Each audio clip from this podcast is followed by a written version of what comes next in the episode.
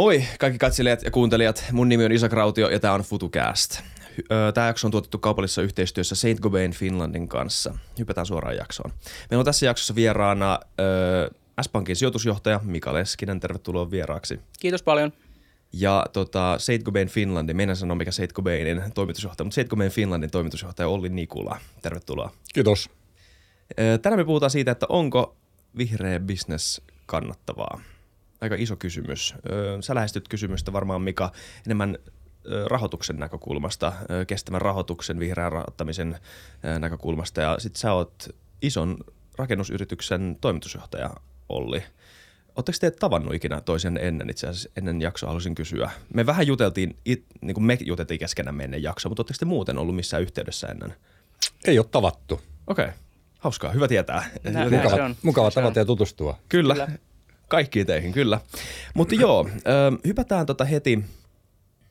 Mä kysyn tämän jakson työotsikon teiltä ihan vaan näin plöts. Ja sitten saatte antaa siihen, minkälaisen vastauksen haluttekaan, että teidän alalla, mitä te sanoisitte näin ylimalkaan, onko vihreä bisnes kannattavaa?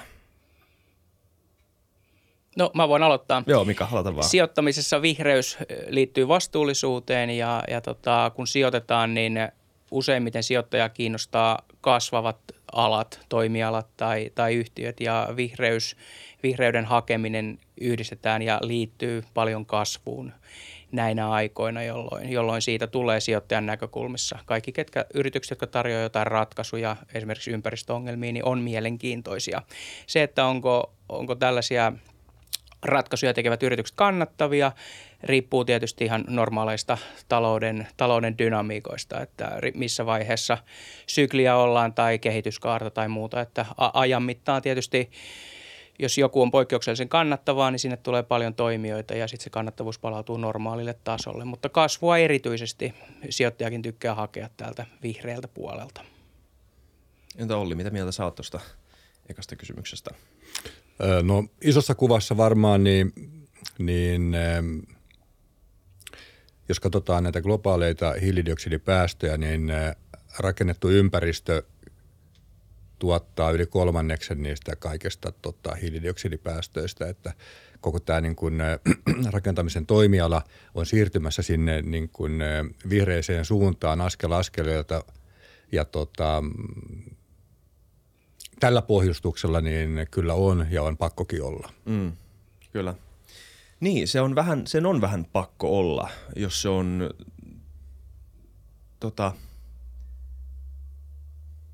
jos siitä on tulla suositumpi tai jos siitä on tulla isompi juttu, niin senhän pitää pärjätä markkinoilla. Siitä ei pääse minnekään. Ja se haaste nimenomaan ehkä onkin se, että pystyykö se kilpailemaan ns. Ei-kestävien vaihtoehtojen kanssa.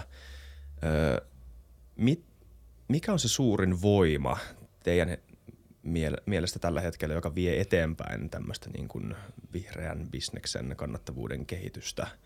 Ja onko se riittävä voima tällä hetkellä? Mitä mieltä te olette? No niitä on tietysti useita niitä voimia. Vaikea arvioida nyt mikä on voimakkain tai useita niitä tekijöitä, mikä on voimakkain, kun ne vähän liittyy myös osittain toisiinsa. Meillä tietenkin regulaatio ajaa investointeja ja käyttäytymistä vihreään suuntaan ja tietysti kuluttajissakin yhä suurempi osa jollain tasolla kiinnostaa vihreys ja ympäristön tila ja en halunnut väheksyä jollain tasolla. Mielestäni se taso kasvaa koko ajan ja on kasvanut jo pidemmän aikaa. Eli kuluttajakäyttäytyminen ajaa tämän alueen sektorin kasvua, regulaatio tekee samaa ja yritykset on tietenkin siinä välissä sitten, joihin vaikuttaa sekä regulaatio että se kuluttaja, olkoon se heidän asiakas sitten ihan kuluttaja tai toinen yritys. Tässä on paljon näitä vaikuttavia tekijöitä ja tietenkin sitten eri puolella maapalloa vähän eri vaiheessa mennään ja eri voimakkuuksilla tässä. Mitäs sä näet? No tuossa rakentamisen toimialalla se on ihan varmaan nämä samat voimat, mitä Mika tuossa mainitsi. Ehkä lisäisin sitten insentiivit siihen, että ihan esimerkkinä niin energiatehokkuuden lisääminen ja sitten nämä investointien kuluttajille mahdollisuudet kotitalousvähennyksiin esimerkiksi täällä Suomessa, niin insentiiveillä voidaan kyllä ohjata myöskin oikeaan suuntaan. Joo, niin mä itse asiassa vähän luinkin, Olli, tämä liittyy enemmän teihin Saint Gobainille. Mä luin vähän, että te olette jo siis aloittanut ainakin kansainvälisellä tasolla semmoisten niin kuin, siis te olette siis ryhtynyt ihan kunnon ilmastohommiin oman niin kuin tuotantonne suhteen ja siinä on niin kuin näkynyt tuloksia kanssa ja monihan näistä varmaan onkin semmoisia vähän semmoisia niin kuin matalalla roikkuvia hedelmiä. Semmoisia, että tämmöisiä kannattaa muutenkin tehdä ihan vaan siis niin kuin tehokkuudenkin kannalta. Energiatehokkuudesta voidaan puhua, sehän on säästö. Missä vaiheessa, ootteko te vielä kohdannut semmoista tilannetta teidän yrityksessä, joka on siis aika iso, niin kuin todella iso itse asiassa, jos katsotaan kansainvälisesti, jossa joku vihreämpi vaihtoehto on huomattavasti vaikeammin implementoitavissa kuin esimerkiksi joku niin kuin, sanotaan helpompi energiatehokkuuden kannalta tehty muutos tai onko semmoisia niin kuin vaikeita kompromisseja vielä ollut edessä? No, kyllä niitä on aika paljonkin itse asiassa, että jos ajatellaan niin kuin sitä niin kuin hiilidioksidipäästöjä ja sitten kun niitä luokitellaan niin kuin skooppi 1, 2 ja 3 ja sitten kun jos me tarkastellaan sitä meidän oman toiminnan aiheuttamia päästöjä, niin aika pitkälle se niin kuin teollisissa yrityksissä perustuu niin kuin olemassa oleviin tuotantotekniikoihin, jotka saattaa perustua niin kuin, tai hyvin pitkältikin monella toimialalla perustuu vielä niin kuin fossiilisten polttoaineiden käyttöön ja sitten niiden teollisten prosessien muuttaminen, tämmöinen, mikä se nyt on englanninkielinen sana, decarbonization, niin se niin kuin teknologioita ei välttämättä edes vielä ole. Mm. Tai sitten jos niitä on, niin ne ainakin alkuvaiheessa tuntuu olevan aika kalliita, että niin kuin takaisin maksuja sitten kun niille lasketaan, niin siinä on niin kuin oma haasteensa tällä hetkellä niin kuin teollisuuden näkövinkkelistä siinä suhteessa. Kyllä. Mites Mika, sä näet, seuraat rahoitusmarkkinoita varmasti, mä en sano päivittäin, sitä mä en tiedä, mutta suurin piirtein. Valitettavasti päivittäin. Välillä jopa öittäin. Okei, niin aamusta iltaan, aamusta aamuun. Joo. Miltä sun mielestä näyttää tämmöiset niin kuin kestävät vihreät kohteet markkinoilla tällä hetkellä? Ja mitä sä ylipäätään ajattelet siitä näkymästä, mitä sä saat, kun sä tarkastelet rahoitusmarkkinoita siitä, että onko vihreä bisnes kannattavaa ja miltä tämä näyttää? Koska tämähän on siis, tämä aihe, mistä me puhutaan, on näitä isoja haasteita, mitä tulee kestävän kehitykseen, kasvuun markkinaehtoisesti. Sehän on se, moni pitää sitä täysin niin kuin fundamentaalina niin kuin luonnonlakina, että tästä ei tule mitään, ellei tästä tule kannattavaa. Niin mitä sä näet asiana? No, meillä on iso muutos menossa ja joillain sektoreilla se on näkyvämpi tai enemmän otsikoissa. Mietitään vaikka autoteollisuutta, niin meillä kaikki tietää yhdysvaltalaisen autonvalmistajan Teslan esimerkiksi, niin se on hyvä esimerkki siitä, että halutaan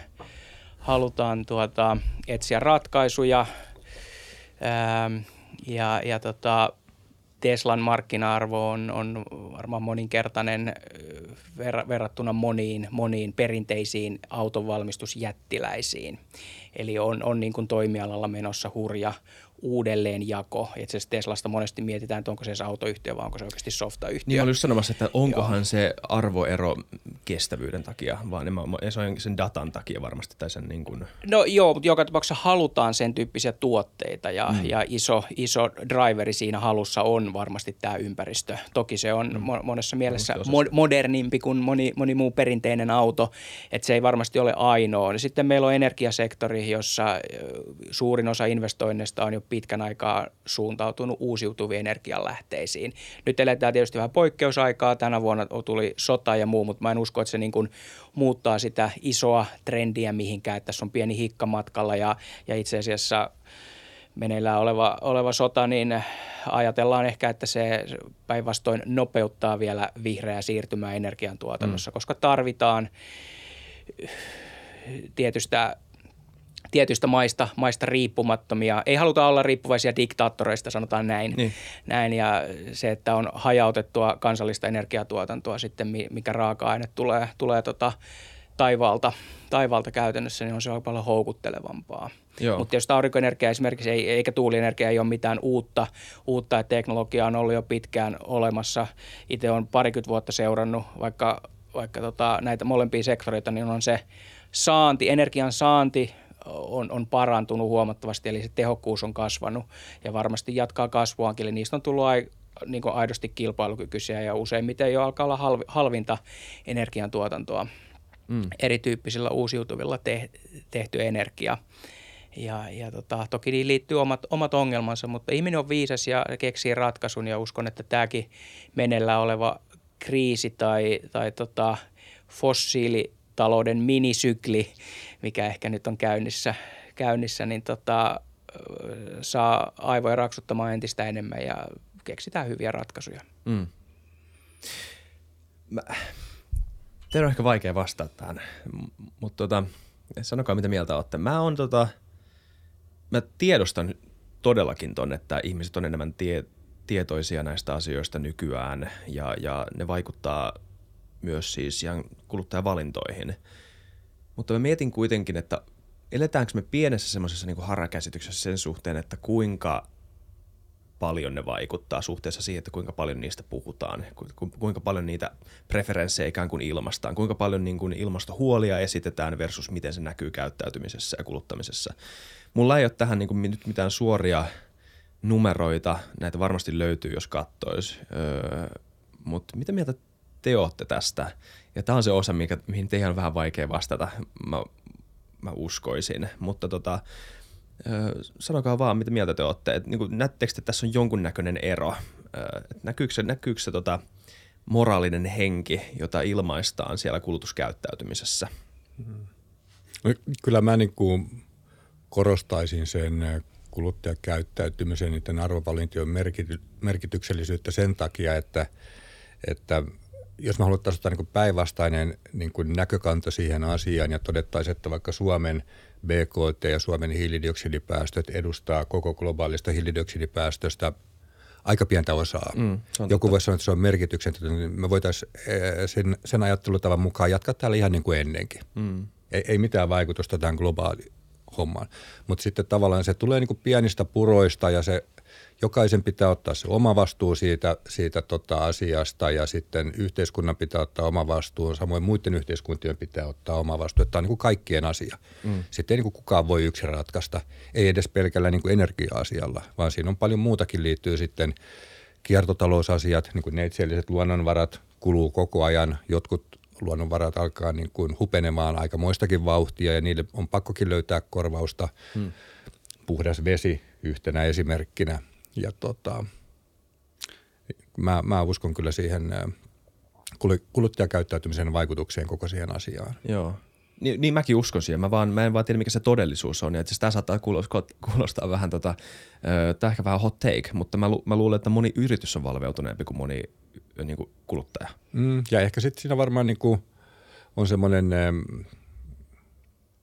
tiedän, onko se ilmiö, mutta semmoinen käsitys, mikä itselle tullut asiasta on, että niin kun keskimäärin nuoremmat ihmiset on tiedostavampia kuin mun ikäiset, keski-ikäiset ihmiset ja minusta vanhemmat ihmiset ehkä. Ehdottomasti samaa mieltä tuosta ikäjakaumasta. Toki aina poikkeuksikin löytyy, mutta jos tylsä sana, isossa kuvassa mietitään asiaa, niin nuoremmat on enemmän kiinnostuneita tästä vastuullisuudesta, vihreydestä, mutta se on varmasti, ehkä haitkin sitä tuolla kysymyksellä, että sitten kun mennään sinne kauppaan, niin tehdäänkö niin kuin kyselytutkimuksissa sanotaan.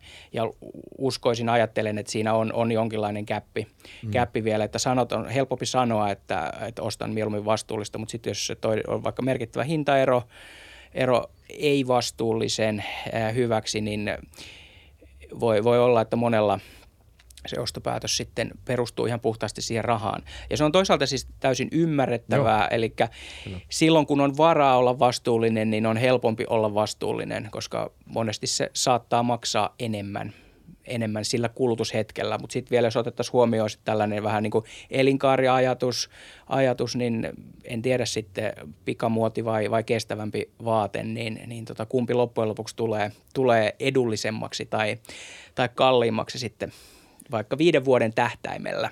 Kyllä. Niin, tämä on hankala, koska siis ihan varmasti on olemassa ihmisiä, jotka tietoisesti välttää jotain pikamuotia ja ostaa mieluummin harkitummin jotain niin kuin, no siis on olemassa ihmisiä, jotka ostaa Uffista niin kuin melkein koko vaatekaappissa nykyään, mikä on siis niin kuin, tämä ei olisi mitenkään epätavallista, mutta kuitenkin aika pieni prosentti mä voin kuvitella. Ja niistäkin ihmiset, jotka ei ole semmoisia uff-absolutisteja, niin varmasti aina välillä tulee semmoinen fiilis, että no mutta mä tarvin nyt sen yhden jutun, niin mä menen nyt tämän kerran sinne Saraan ja mä ostan nyt tällä kerralla ton version tosta yhdestä tuotteesta. Että ihan varmasti on joku gäppi ja se on siis ihan fine, mä en yritä moralisoida sitä. Siis ihan varmasti on ymmärrettäviä syitä olla aina, tai sitten ei kukaan ei ole ikinä täydellinen. Mutta tai sanotaan näin, paremmin niin kuin me puhuttiin siinä meidän miitissä, on myös muita prioriteetteja elämässä, joita pitää tasapainotella. Mutta palataan aiheeseen. Mitä mieltä te olette siitä, että tai puhutaanko hetken tästä trade-offista, joka on aika isossa, sillä on aika iso merkitys sekä kuluttajien ja yritysten ja ehkä jopa sijoittajien näkökulmasta, en tiedä. Tämä trade-offi siitä, joka menee suurin piirtein näin, että maksaisitko enemmän kestävämmästä tai maksatko aina vähemmän kestävästä. Kumpi ohjaa enemmän, se hinta vai kestävyys ja miten nämä vähän niin kuin tanssii yhdessä niissä niin kuin päätöksissä. Mika voit aloittaa? Niin, ehkä se riippuu siitä juuri, että onko varaa. Et jos se viimeinen euro täytyy käyttää ruoan ostamiseen, niin sitten ei välttämättä halua laittaa yhtään, jos puhutaan sitten vaatteesta, niin yhtään enempää kuin ei ole yksinkertaisesti. Ja tässä tietysti kansakuntien varallisuus näyttelee myös iso osa. Mietitään, kun Norja on profiloitunut hyvinkin vastuulliseksi huolimatta, että heillä on paljon öljytuotantoa, mikä on sitten kokonaan toinen asia, mutta muutoin heillä on, näyttää olevan varaa olla vastuullisia. Ja Tesla taitaa olla eniten myyty auto Norjassa. Tätä nykyään ja valtio tukee, ainakin tuki jossain vaiheessa sitä, mutta se trade-offi, niin toki usein ehkä kestävän tuotteen valmistaminen maksaa enemmän jolloin sen niin kuin loppuhintakin on korkeampi sitten vastaavasti, jolloin se ei välttämättä ole sen kannattavampaa sille yritykselle se vihreä tuote itsessään liiketaloudellisesti, koska sen tekeminen maksaa kuitenkin enemmän, mutta toki jos valmistat jotain harvinaisempaa tuotetta, millä ei ole vielä kilpailijoita paljon, niin siinä vaiheessa pystyt ehkä ottamaan vähän paremman marginaalin siitä ja saat enemmän kannattavuutta, mutta vaikea niin kuin ehkä sitä trade-offia sen tarkemmin. En mä oikein osaa. Okei, harmi, koska se on, eikö se ole yksi niistä tärkeimmistä asioista, mitä tällä hetkellä moni kohtaa? Tai siis, mä kysyn tällä, Ollipa päässyt kohta kysymään sulta tämän saman, mutta mitä sä sijoittajana ajattelisit sitä? Tai meet sä sijoittajana aina niin kuin suurimman tuoton perässä puhtaasti, isoin ROI? No, sijoittajia on monenlaisia, mutta jos puhutaan vaikka varainhoitajista, jotka hoitaa perinteisesti tyypillisesti toisten rahoja, niin kyllä silloin se sijoitustoiminnan päätehtävä on sijoittaa kohteisiin, joissa riski ja tuotto tavallaan maksimoituu. Kyllä. Ja toki voi olla sitten erilaisia yksittäisiä tuotteita, jotka selkeästi rajaa jotain ulos, mutta yleensä pyritään aina siihen, että mennään tuotto edellä, mutta on tärkeää huomioida, että se vastuullisuus ei tarkoita automaattisesti, että se vaikuttaa tuottoon heikentävästi, vaan paremminkin ajatellaan, että se pienentää riskiä ja sitä kautta parantaa sitä tuottoriskisuhdetta, jota saadaan, kun sijoitustoimintaa tehdään. Joo, kyllä tämä on yleinen käsitys se, että vastuullisuus on riskihallintaa. Kyllä. Juuri näin, se on sitäkin ja etsitään ratkaisuja ja muuta. Sanotaan, että negatiivisia asioita kohtaan se on niin kuin riskien hallintaa pitkälle, mutta yhä enemmän on vallalla tällainen positiivinen lähestymistapa, etsitään yrityksiä, jotka tuottaa ratkaisuja ja sitä kautta ajatellaan, että niille on kova kysyntä niille ratkaisuille ja halutaan sijoittaa sinne. Ajatellaan, että sieltä saadaan kasvua ja hyvää arvonkehitystä sitten. Mutta vielä vaan tarkentaaksi kohta, Olli, mä lupaan. Kun mä haluan vaan päästä mahdollisimman lähes sitä itse pointtia. Eli siis kun tehdään tommoinen, kun sä sanot, että on olemassa kysyntää näille ratkaisuille ja ihmiset haluaa siksi ottaa niin, koska näille ratkaisuille on kysyntää, niin siinä laskussa on ikään kuin mukana sekä se, että tässä etsitään joku niin kuin, ratkaisu, johonkin ongelmaan, joka on ikään kuin sen tuoton ulkopuolella oleva ratkaisu. Sitten siinähän on jotain muutakin hyvää, mutta siinä kuitenkin siitä ei voi kytkeä pois sitä, etteikö se tuotto myös olisi tärkeää. Tai sitä sillä vähän myös tarkoitetaan, että tällä ratkaisulle on kysyntää. Mä ajattelen, että se kysyntä tuo sen tuoton. Niin. Se, tavallaan se ratkaisu tuo sen tuoton. Se on aina oleellinen osa sitä päätöstä. Ehdottomasti. Eli tuottoa haetaan, mutta sitä muodollisesti haetaan siitä vihreydestä ja ratkaisuista nykyään yhä useammin. Kyllä, yes.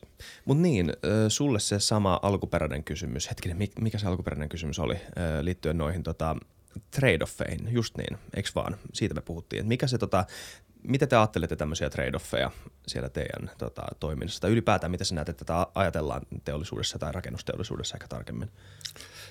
Jos mä vähän vielä kommentoin Mikan vastausta tuossa vaan niin kuin siitä, että kun on jos on varaa olla vastuullinen, niin ehkä se osittain menee myöskin silleen, että niin kuin niissä pienen yksikköhinnan omaavissa päätöksissä, niin se on niin kuin helppoa kaikille se vastuullinen, mutta sitten kun mennään isompiin investointeihin, niin siellä sitten sitä niin kuin joudutaan miettimään ehkä vähän eri näkökulmasta sitä asiaa.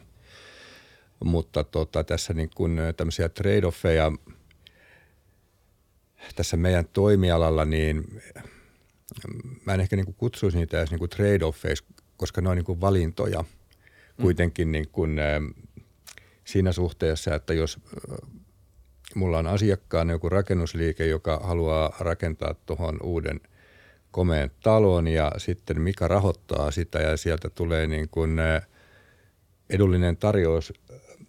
Mikalla on green bondeja varmaan tarjolla sinne sitten ja se sitten ohjaa sitä rakennusliikettä tekemään siitä tietyin kriteerein tehdyn talon, jolloin sitten se on niin kuin sen rakennusliikkeen vastuulla hoitaa se asia, jolloin sitten tavallaan se kääntyy sinne materiaalituottajien ja valmistajien, mitä me edustetaan niiden piiriin, ja meillä pitäisi olla sitten niin kuin ratkaisut niin kuin siihen toteutukseen. Ja se niin kuin meidän konsernin filosofia onkin näissä niin kuin vastuullisuusasioissa semmoinen, että me halutaan niin kuin nähdä itsemme niin kuin mahdollistajana niin kuin meidän asiakkaille, että me mahdollistetaan näiden ympäristövaatimusten mukaisten rakennusten tekeminen. Okei. Ja miten nämä bondit ohjaa sitä suuntaa? Miten se käytännössä toimii? No ehkä mikä voi näistä kriteereistä. No joo, jos mietitään ihan green bondeja, eli vihreä joukkolaina. Bondihan on siis velkainstrumentti, eli yritys kerää rahaa tyypillisesti johonkin investointiin sijoittajilta, jotka ostaa tätä velkakirjaa, eli bondia.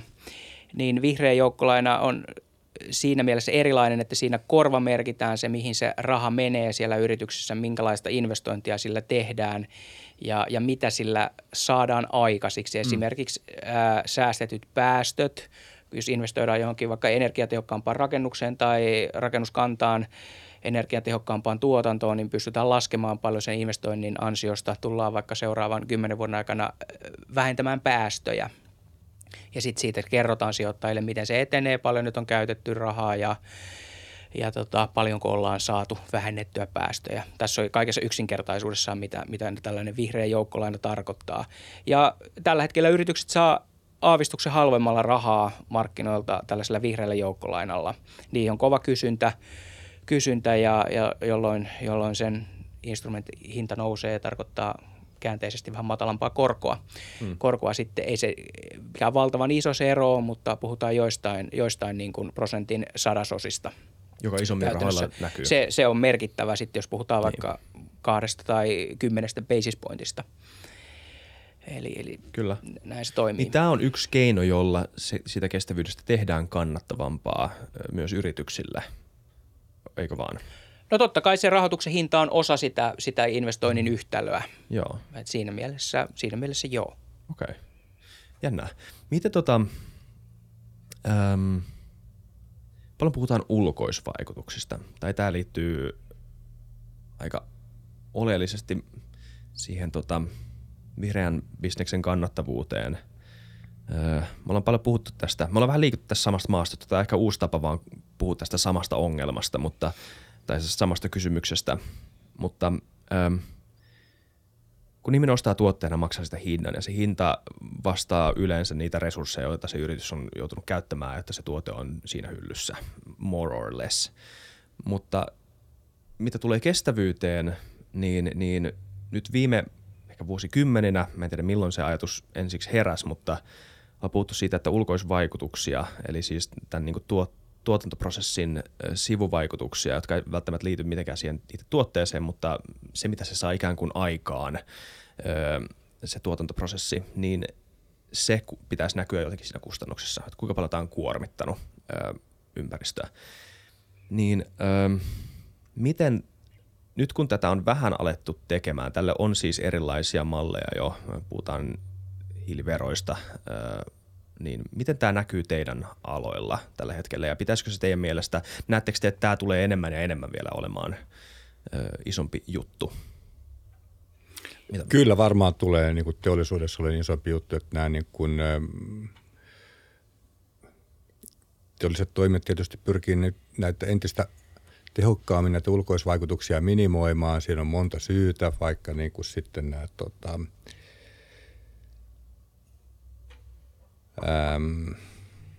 niin kuin hiilipäästöt tulee niin kuin maksullisiksi firmoille, mikä ohjaa sitä, että tavallaan niin kuin sä et halua niin kuin niistä päästöjä tuottaa yhtään ylimääräistä kiloa tuonne ilmaan, koska sä maksat siitä kaikesta. Ja sen takia niin kuin scrapin tuottaminen tai sivuvirtojen tuottaminen niin kuin pyritään minimoimaan, että se kaikki saataisiin kohdennettua. Taikka sitten jos niitä syntyy, niin sitten sivuvirtoja, niin sitten pyritään ne niin kuin uudelleen hyödyntämään joko omassa taikka sitten jonkun muun teollisen prosessin hyödyntämisessä. Mm. Kuinka vaikeaa se on? No mulla ei ole mitään käsitystä. No varmaan se voi olla jossain tapauksessa haasteellista, mutta siihen ei ole aikaisemmin ehkä tarttunut niin paljon niin kuin keskittyä. Nyt se fokus on niin kuin ihan erilainen siihen ja kun aletaan niin kuin keskittyä johonkin asiaan todenteolla ja selvittämään ja tutkimaan ja testaamaan, niin yllättäen niitä ratkaisujakin löytyy sitten. Mm, selvä. Onko sulla mitään esimerkkiä jostain semmoisesta asiasta, että mitä esimerkiksi iso tehdas tai mitä te olette esimerkiksi tehnyt? Mikä on niin kuin semmoinen ratkaisu, jota te olette keksinyt, jonka te olette keksinyt johonkin? No jos ajatellaan nyt tässä niin kuin Suomen mittakaavassa, niin ehkä nyt meidän lämmöneristeiden valmistuksessa, niin me ollaan käytetty jo yli 20 vuotta niin pääasiallisena raaka-aineena kierrätyslasia. Ja toki me kierrätetään meidän omasta prosessista tulevaa niin kuin, epäkuranttia tuotetta, tai jos sieltä tulee leikkausjätettä ja muuta, kaikki pyritään hyödyntämään, mutta sitten ulkoisestikin me kerätään paljon kierrätysmateriaalia. Samoin kipsilevytuotannossa niin kun kasvavassa määrin kerätään rakennustyömailta yhteistyökumppanien kautta sitten näitä jätteitä, mitkä kai nyt ulkoisvaikutuksiksi sitten voidaan laskea ja se on jossain yli 20% paikkeilla. Kipsilevytuotannossa se kierrätetyn materiaalin käyttö, kun se siellä eristevalmistuksessa on 75-80%. Mm. Okay. Miten nämä näkyy, Mika, sun työssä? Ja mitä sä ylipäätään ajattelet näistä ulkoisvaikutusten hinnoitteluista? Joo. Maailma olisi erilainen paikka, jos kaikella negatiivisella ulkoisvaikutuksella olisi hinta. Mm. Toistaiseksi ollaan niin kuin aidoimmin saatu ehkä CO2-päästöille, eli meillä on päästökauppa ja sillä päästöllä on hinta. Eli mä oon siinä mielessä markkinauskovainen, että raha on maailman paras ohjaaja ja se allokoi resurssit oikein. Mutta valitettavasti markkinatalous ei kykene tähän ulkoisvaikutusten hinnoittelun alkamiseen, eli siihen tarvitaan sitten regulaatiota ja politiikkaa. Ja esimerkiksi tai päästökauppa on, ei se nyt varmaan ole ainut esimerkki, mutta se on ylivoimaisesti niin kuin selkein ja konkreettisin esimerkki, koska me tiedetään, että jos yrityksellä on vaikka energiaintensiivistä tuotantoa, siitä syntyy ainakin perinteisessä fossiilimaailmassa, niin CO2-päästöjä ja CO2-päästö tekee harmia maapallolle.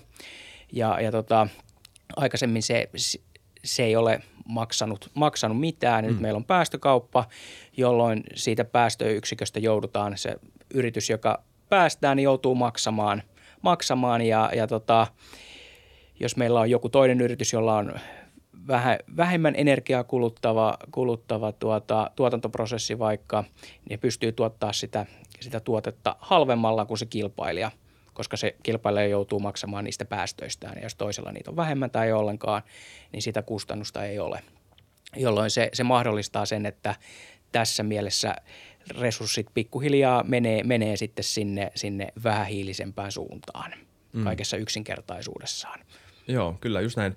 Ja sä oot mun mielestä ihan oikeassa tuossa alussa, kun sanoit, että markkinat allokoi resursseja tehokkaammin kuin ehkä mikään muu järjestelmä tai samaan asiaan keskittynyt järjestelmä, mutta siihen tarvitaan se alkusysäys, jotta ne kaikki...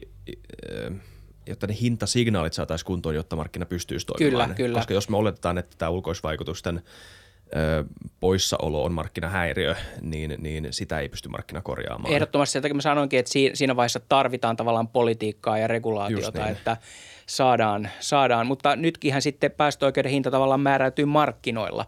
Kun se järjestelmä on luotu, niin jälleen ollaan tavallaan päästy siihen jossain määrin optimaaliseen tilanteeseen, että kysyntä ja tarjonta määrittää sen päästöoikeudenkin hinnan. Toki se on sitten regulaatio on määritellyt sen, kuinka paljon niitä päästöoikeuksia on siellä markkinoilla liikkeellä yleensä ja näin, että yhäkin se regulaatio siihen vaikuttaa, ettei se vapaana ja villinä juokse se kauppa siellä. Kyllä. Siellä. Ja tämä on itse asiassa, tämä vähän myös koskettaa sitä meidän jakson alkupointtia, että tämä kestävä kehitys ei tule markkinoilla menemään minnekään, ellei se ole kannattavaa, koska nimenomaan, kuten sanoit, markkinoilla resurssit allokoituu aina sinne, missä on suurin tuotto. Että jos jossain vaiheessa huomataan, että tämä kestävän kehityksen prosentti markkinoilla ei tuota mitään, niin sitten kaikki rahat katoaa sieltä yhtäkkiä ja näin se vaan menee. Mutta nyt kun meillä on markkinat, jotka ohjaa näitä hintoja ja näköjään myös ohjaa näitä hiilipörssin hintoja, niin sitten voisi hyvin kysyä tämmöisen kysymyksen, tai herää kysymys, että eikö se ole kuitenkin jollain tavalla tärkeää ennemmin tai myöhemmin, että ne hinnat vastaisi jonkunnäköistä luonnontieteellistä käsitystä siitä, että kuinka isoja ne ulkoisvaikutukset on. Eikä pelkästään niin, että ne muodostuu jonkun markkinaehtoisen kysynnän ja tarjonnan välillä.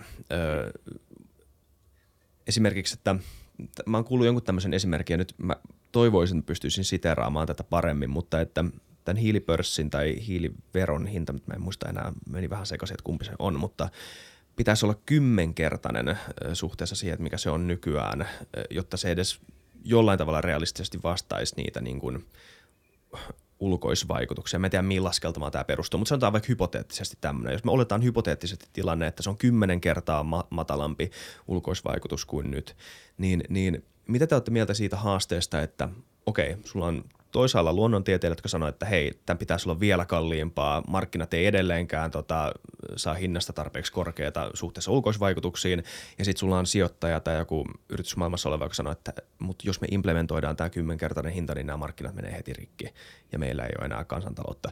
Miten te navigoisitte tätä keskustelua näiden kahden ihmisen välillä?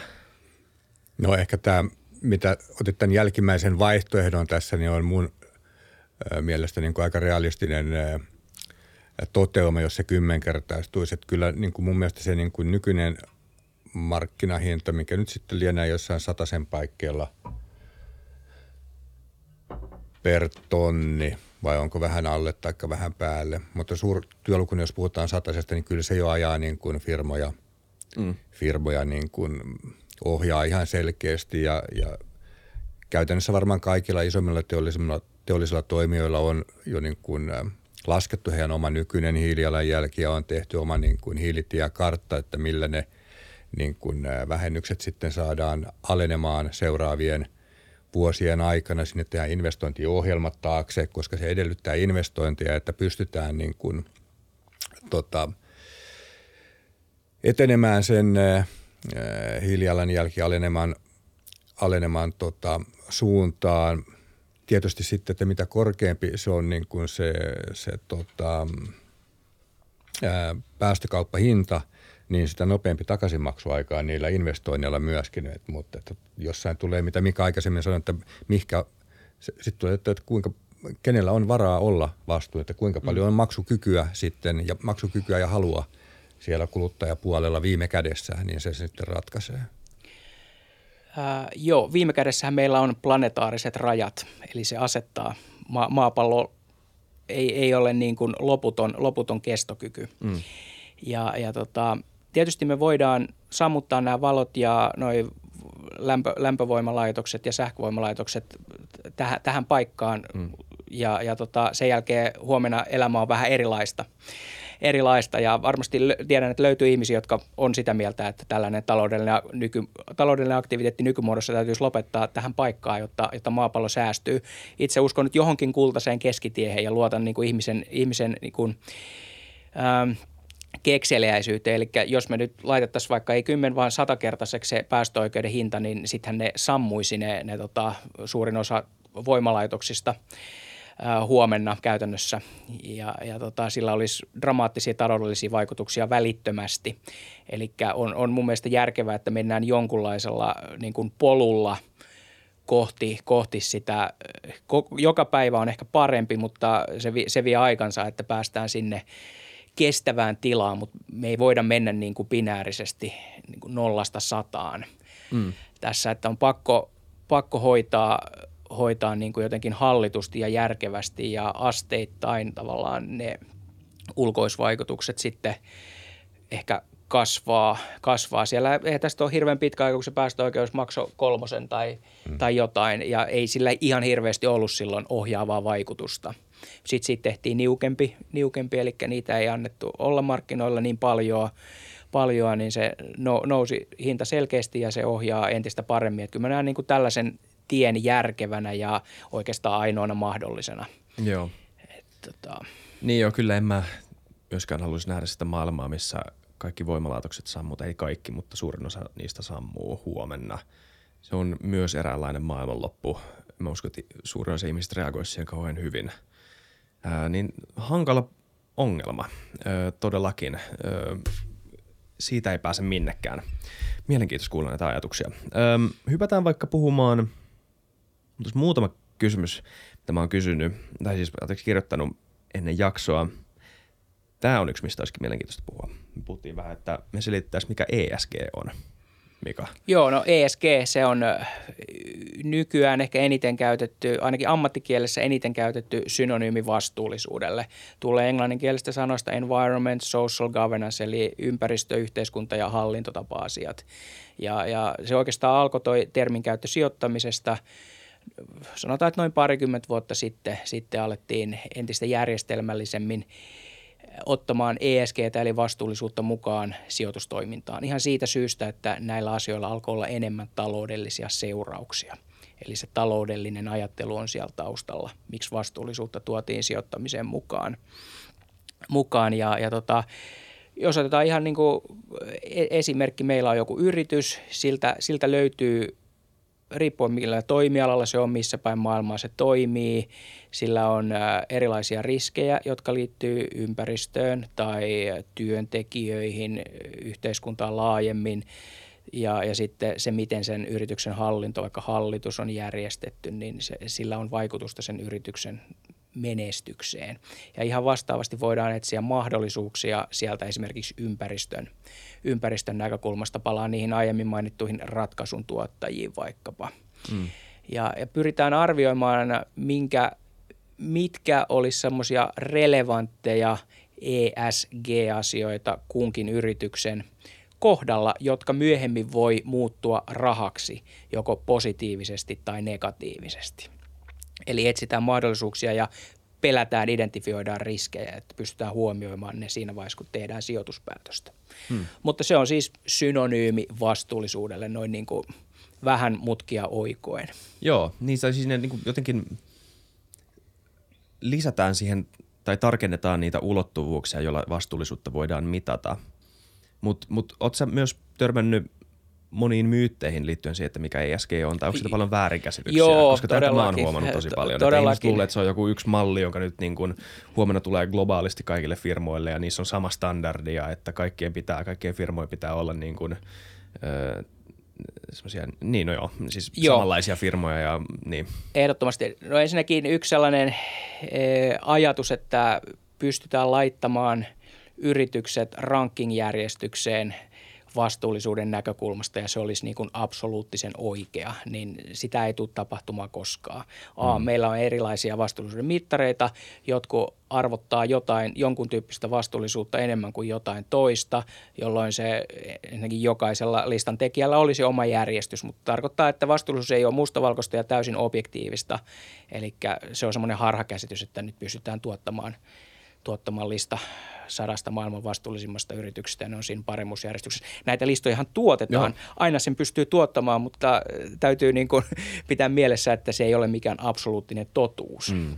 Ja sitten ehkä, mikä tulee sijoittamiseen, niin sellainen, mä oon yli 15 vuotta tässä niin kuin puhunut ja tavannut ihmisiä paljon Suomen turuilla ja toreilla tämän asian tiimoilta, niin ehkä niin kuin vastuullinen sijoittaminen yhdistetään useimmiten tällaiseen sen alkujuuriin, eli eettiseen sijoittamiseen. Eettinen sijoittaminen tarkoittaa käytännössä sitä, että meillä jokaisella on joitain tai useimmilla on joitain niin kuin eettisiä periaatteita, ei haluta olla tekemisissä jonkun asian kanssa. Olkoon se sitten tyypillisesti tupakka tai aseet. Ja sitten eettisessä sijoittamisessa jätetään sijoittamatta semmoisiin yhtiöihin, jotka tekee. Se on just divesting, exclusion ja just blacklist, niin, whatever you call it. Tämä on yhäkin osa vastuullista sijoittamista, useimmiten tämmöinen poissulkeminen, mutta ehkä ne poissulkemiset pyritään tekemään enemmän objektiivisin perustein, kansainvälisillä sopimuksilla kielletyt aseet ja tämän tyyppiset asiat, kansainvälisiä normeja rikkovat yritykset. Eli ollaan tavallaan pyritty minimoimaan se niin kuin subjektiivisuus siinä asiassa, koska useimmat on asioista vähän eri mieltä. Se on loputon soppa ja sen takia pyritään pitää se objektiivisena. Ehkä tupakan poissulkeminen on vähiten objektiivinen asia näistä, mutta sekin alkaa olla jo aika objektiivinen, koska suurin osa maailman maista on allekirjoittanut sopimuksen, jolla he lupaavat tehdä kaikkensa, että tupakointi vähenee tai loppuu. Ja useimmat ihmiset mieltää vastuullisen sijoittamisen yhäkin niin kuin tähän eettiseen sijoittamiseen. Ja mä itse tykkään lähestyä vastuullista sijoittamista erilaisten strategioiden kautta, koska mä tiedän, että koko termi vastuullinen sijoittaminen on niin kuin hähmäinen, mutta sitä pystyy lähestymään ihan niin kuin rationaalisesti näiden erilaisten strategioiden kautta. Eli tämä poissulkeminen oli se yksi, joka pyritään tekemään mahdollisimman objektiivisesti. Sitten on tällainen ESG-integrointi, joka on hieno sana, tarkoittaa käytännössä sitä, että kun analysoidaan yhtiöitä ja tehdään sijoituspäätöksiä, niin pyritään nimenomaan etsimään sieltä ne relevantit vastuullisuusasiat, jotka myöhemmin potentiaalisesti kääntyy rahaksi, joko positiivisesti tai negatiivisesti. Se on oikeastaan vastuullisen sijoittamisen ydin jossain määrin. Sitten meillä on vaikuttaminen on yksi strategia. Vaikutetaan sijoituskohteisiin eli yrityksiin niiden hallituksen ja tai johdon kautta.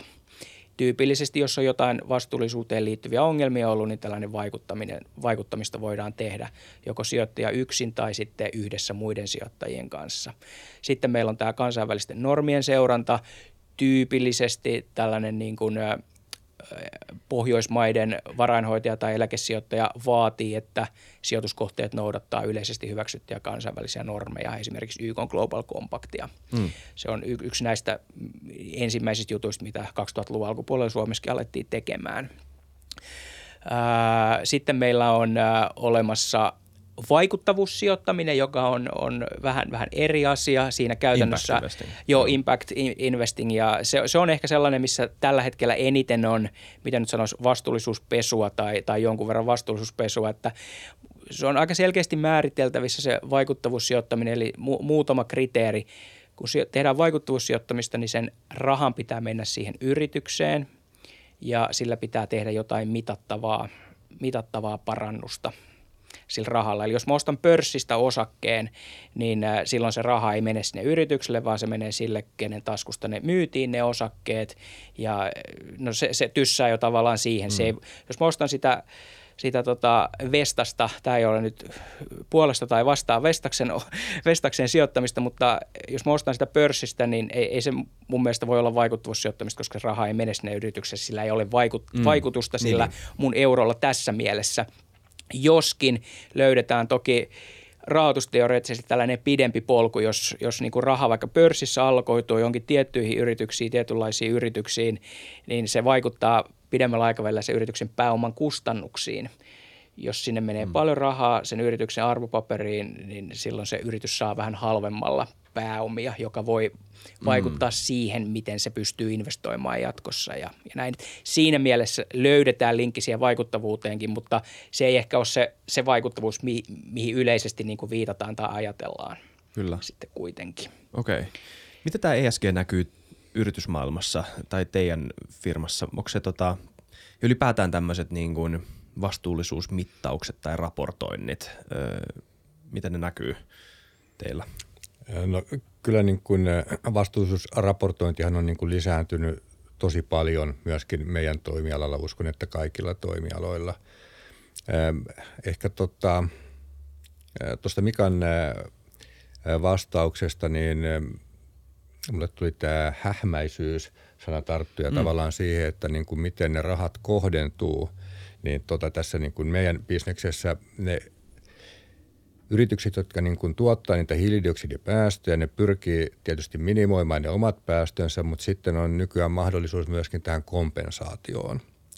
Ja tuossa, tämä ei ole minkälainen niin kuin MOT-ohjelman mainos, mutta kuka sattui tällä viikolla katsoa MOTin, niin siellä oli esimerkkejä tästä, että niin kuin nämä kompensaatiorahat ei välttämättä niin kuin mene ihan sinne, mihinkä niitä ajatellaan menevän, minkä johdosta niiden vaikuttavuus myöskin jää niin kuin ehkä aika pieneksi tai pienemmäksi ainakin, mitä ne firmat kuvittelee, kun ne sen maksaa. Ja sitten se ajaa koko tämän kompensaatioasian vähän niin kuin jollain lailla niin kuin kyseenalaistaminen liian vahva sana, mutta kuitenkin. Ehkä jopa voisi vähän kyseenalaistaa sitten sitä. Niin, se on aika perseestä, että se näin menee. Meillä on itse asiassa tällainen rahan vastuu podcast, jos sen verran saa mainostaa, niin meillä on tulossa tässä vielä ennen joulua tällainen kompensaatioon liittyvä jakso. Että se on tosi mielenkiintoinen aihealue ja se ei suoraan liity sijoittamiseen se kompensointi, että se on sitten enemmän niin kuin yrityksen keino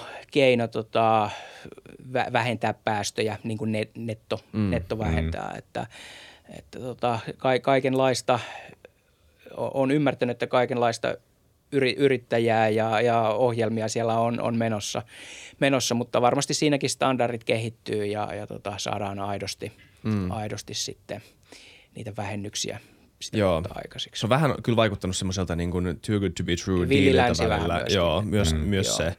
Mutta Mutta ei se kai teoriassa täysin niin kuin järjetön ajatus ole, tai käytännössäkään täysin järjetön ajatus ehkä vaan. No, mä en ole siis, pitää kuunnella tuon jakson, se on mielenkiintoinen aihe, mua kiinnostaa todellakin. Joo. Ajatuksenahan se on hyvä. Kyllä. Mutta tavallaan vaan niin tällä hetkellä se ei vaan niin toimi ihan niin sellaisenaan.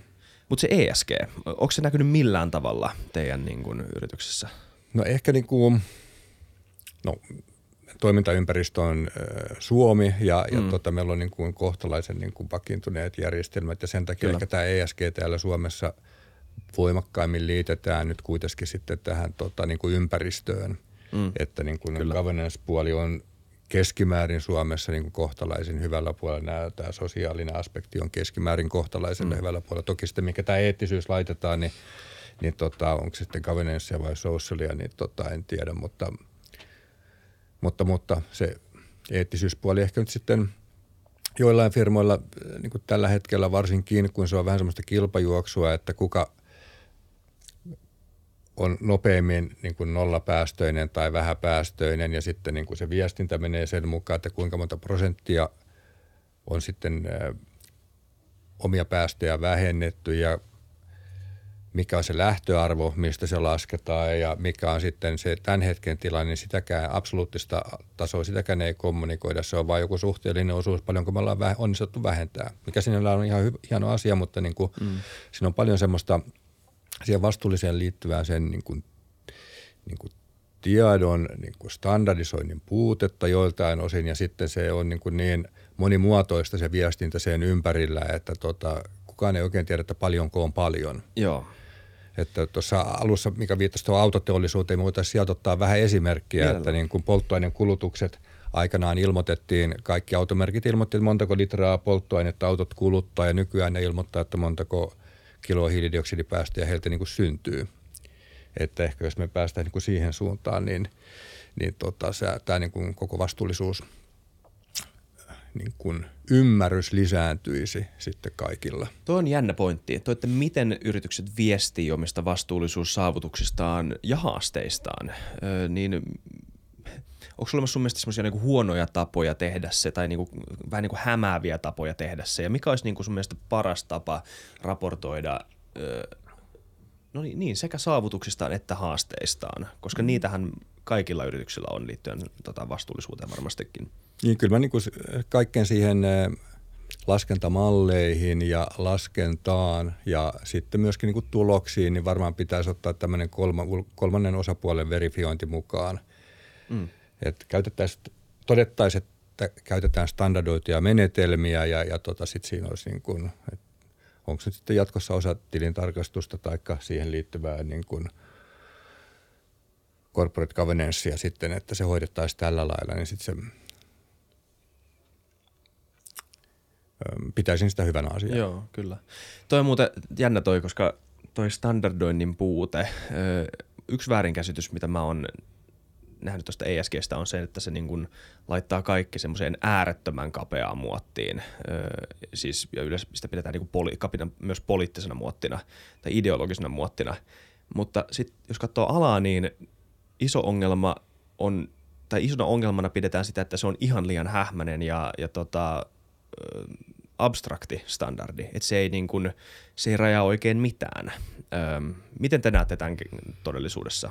Pitääkö sitä yhtään paikkaansa, mitä mä sanoin? No joo, toi hymähdin, kun sanoit sen poliittisuuden. Oikeastaan kun ESG alkoi, niin kun se on ainoa, melkein mun käsittääkseen ainoa tällainen niin kun sijoittamiseen liittyvä todella iso asia, joka ei ole alkanut Yhdysvalloissa, vaan Euroopassa. Ja on levinnyt Euroopasta Yhdysvaltoihin. Kyllä. Yhdysvallat on kuitenkin rahan lähde. Se oli aika tukkosta se leviäminen. Silloin kun nämä YK-vastuullisen sijoittamisen periaatteet, ei mennä niihin nyt enempää, mutta tällaiset lanseerattiin, olisiko ollut 2004, niin kyllä ne niin kuin Euroopassa ja itse asiassa Pohjoismaissa hyvin niin kuin oli se kasvualusta ja tietyt Keski-Euroopan maat sitten. Mutta kyllä se Yhdysvalloissa nähtiin jonkunnäköisenä niin poliittisena, sanoisiko jopa sosialismin muotona, että sanotaan mihin pitää sijoittaa ja mihin ei saa sijoittaa. Puututaan markkinoihin. Joo, ja siitähän tietenkään ei ole kyse, että mihin saa sijoittaa ja mihin ei saa sijoittaa. Kyse on siitä, että kun sijoitetaan, niin tehdään vähän parempaa duunia ja arvioidaan ne vastuullisuusnäkökohdat myöskin, koska ne voi muuttua rahaksi. Ehkä pitkälti eurooppalaisten sijoittajien, koska eurooppalaiset vaikka eläkeyhtiöt käyttää usein amerikkalaisia varainhoitajia sitten omissa sijoituksissaan siellä, niin heidän vaatimuksestaan se ESG alettiin pikkuhiljaa sitten omaksua siellä Yhdysvalloissakin. Ja ehkä mä kerron pienen tarinan tähän väliin, kun tyypillisesti eurooppalainen sijoittaja ei sijoita kansainvälisellä sopimuksella kiellettyihin aseisiin, niin on ollut tällainen tapaus, että oltiin sitten Amerikassa, kysyttiin, että miten teillä tämä aseisiin sijoittaminen, miten te tämän niin kuin hoidatte, niin joo, meillä on toimiston ovessa tarra, jossa sanotaan, että tänne ei saa tuoda käsiaseita. Niin. Tämä on niin kuin tosi tarina, että kuvastaa sitä maailmankatsomuksen eroa. Tämä oli ehkä noin 10-15 vuotta sitten. Et ne ei niin kuin tajunnut, mistä täällä puhutaan käytännössä, mutta sittemmin asiat on vähän harmonisoitunut. Mutta se standardi puuttuu ja ei sitä koskaan oikein voi edes mun mielestä tulla, kun nämä asiat on niin toimiala- ja yrityskohtaisia.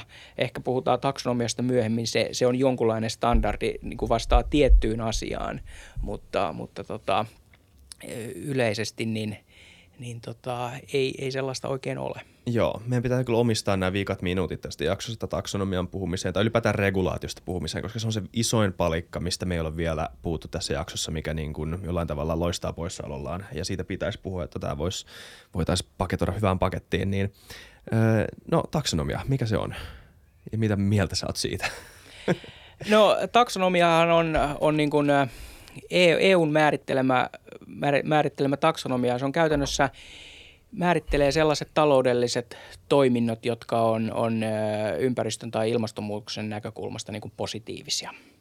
Ja niin kuin ajatushan on hyvä. Ollaan aika kehityskaaren alussa varmaan. Ensinnäkin taksonomia ei ole määritelty vielä läheskään kaikille talouden niin kuin alueille. Jos oikein muistan, niin se on noin 40% niin kuin taloudellisista aktiviteeteista pystyy edes teoriassa. Niillä on olemassa taksonomiakriteerit. Eli vielä suurimmalle osalle taloudesta niin ei ole olemassa kriteerejä, mikä on taksonomian mukaista. Ja tässä on niin kuin kaksi asiaa. Mikä on taksonomia äskeinen liittyy taksonomia kelpoisuuteen. Eli ensin sinulla pitää olla kelpoisuus ja ne kriteerit on määritelty alle puolelle niin kuin taloudesta. Ja sen jälkeen, jos sulla on taksonomia kelpoisuus, niin sitten on vielä eri asia, ootko sä taksonomian mukainen, eli täytätkö ne kriteerit siellä sitten. Ja tällä hetkellä, jos otetaan vaikka maailman osakeindeksi, niin siellä yritysten liikevaihdosta varmaan jossain 2-3% välillä on taksonomian mukaista. Eli se on todella pieni määrä. Ja se ei tarkoita sitä, että ne 97 tai 98% muuta on niin kuin jotenkin huonoja tai pahoja yhtiöitä. Ensinnäkin siellä on iso osa voi olla täysin niin kuin neutraaleja ympäristön näkökulmasta. No mikään ei ole varmaan täysin neutraali, mutta sanotaan, niin, että ei ole niin kuin merkittävästi hyvä tai paha.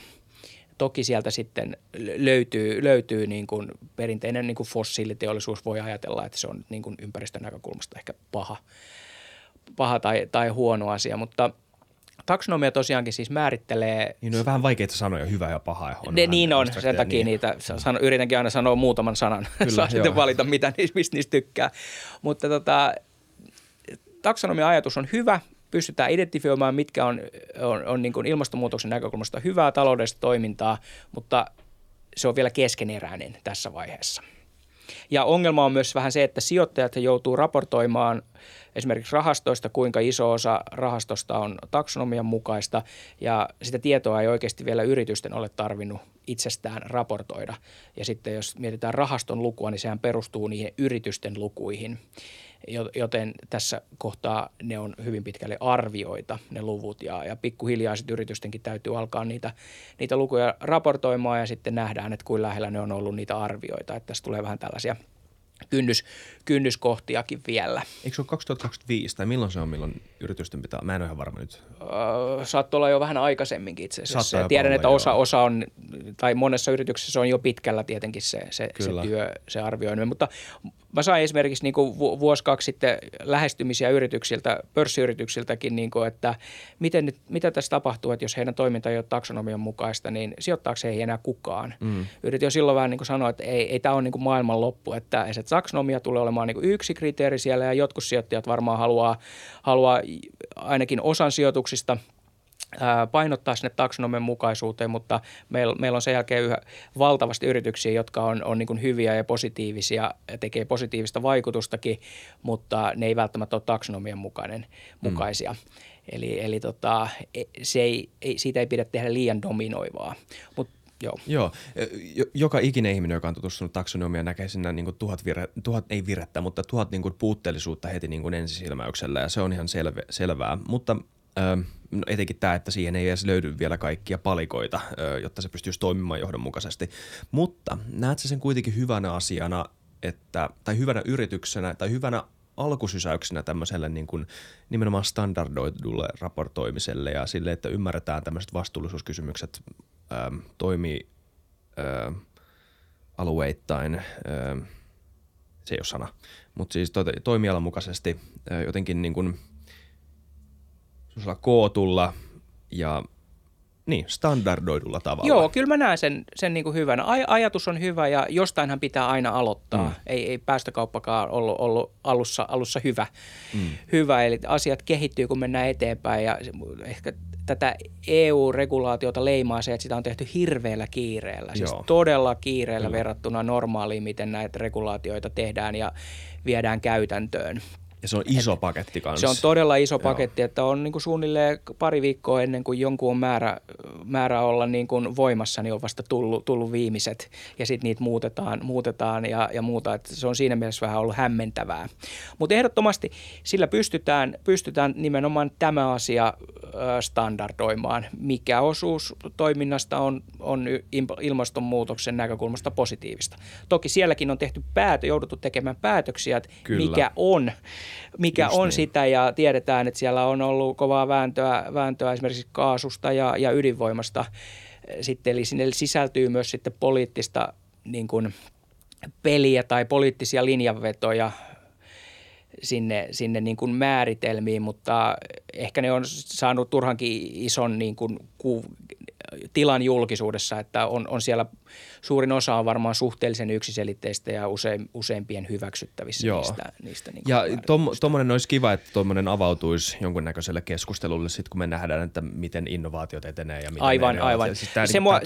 Se mua itse vähän huolettaa, että kuin dynaaminen se pystyy olemaan, koska nopeallakin aikataululla kehitetään uusia juttuja, että pääseekö ne sinne taksonomia mukaiseksi sitten kuin nopeasti, jos ne sinne kuuluu. Kyllä. Miten nämä näkyy teillä tai ylipäätään yritysmaailmassa?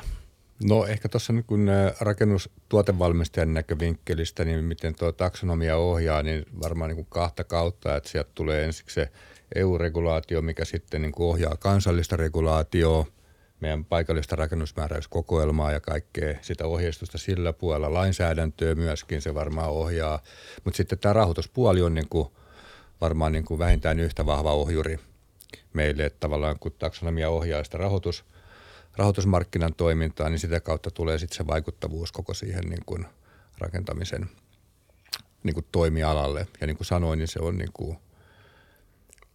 kuin iso driveri tässä meidän toimialalla. Että kyllä se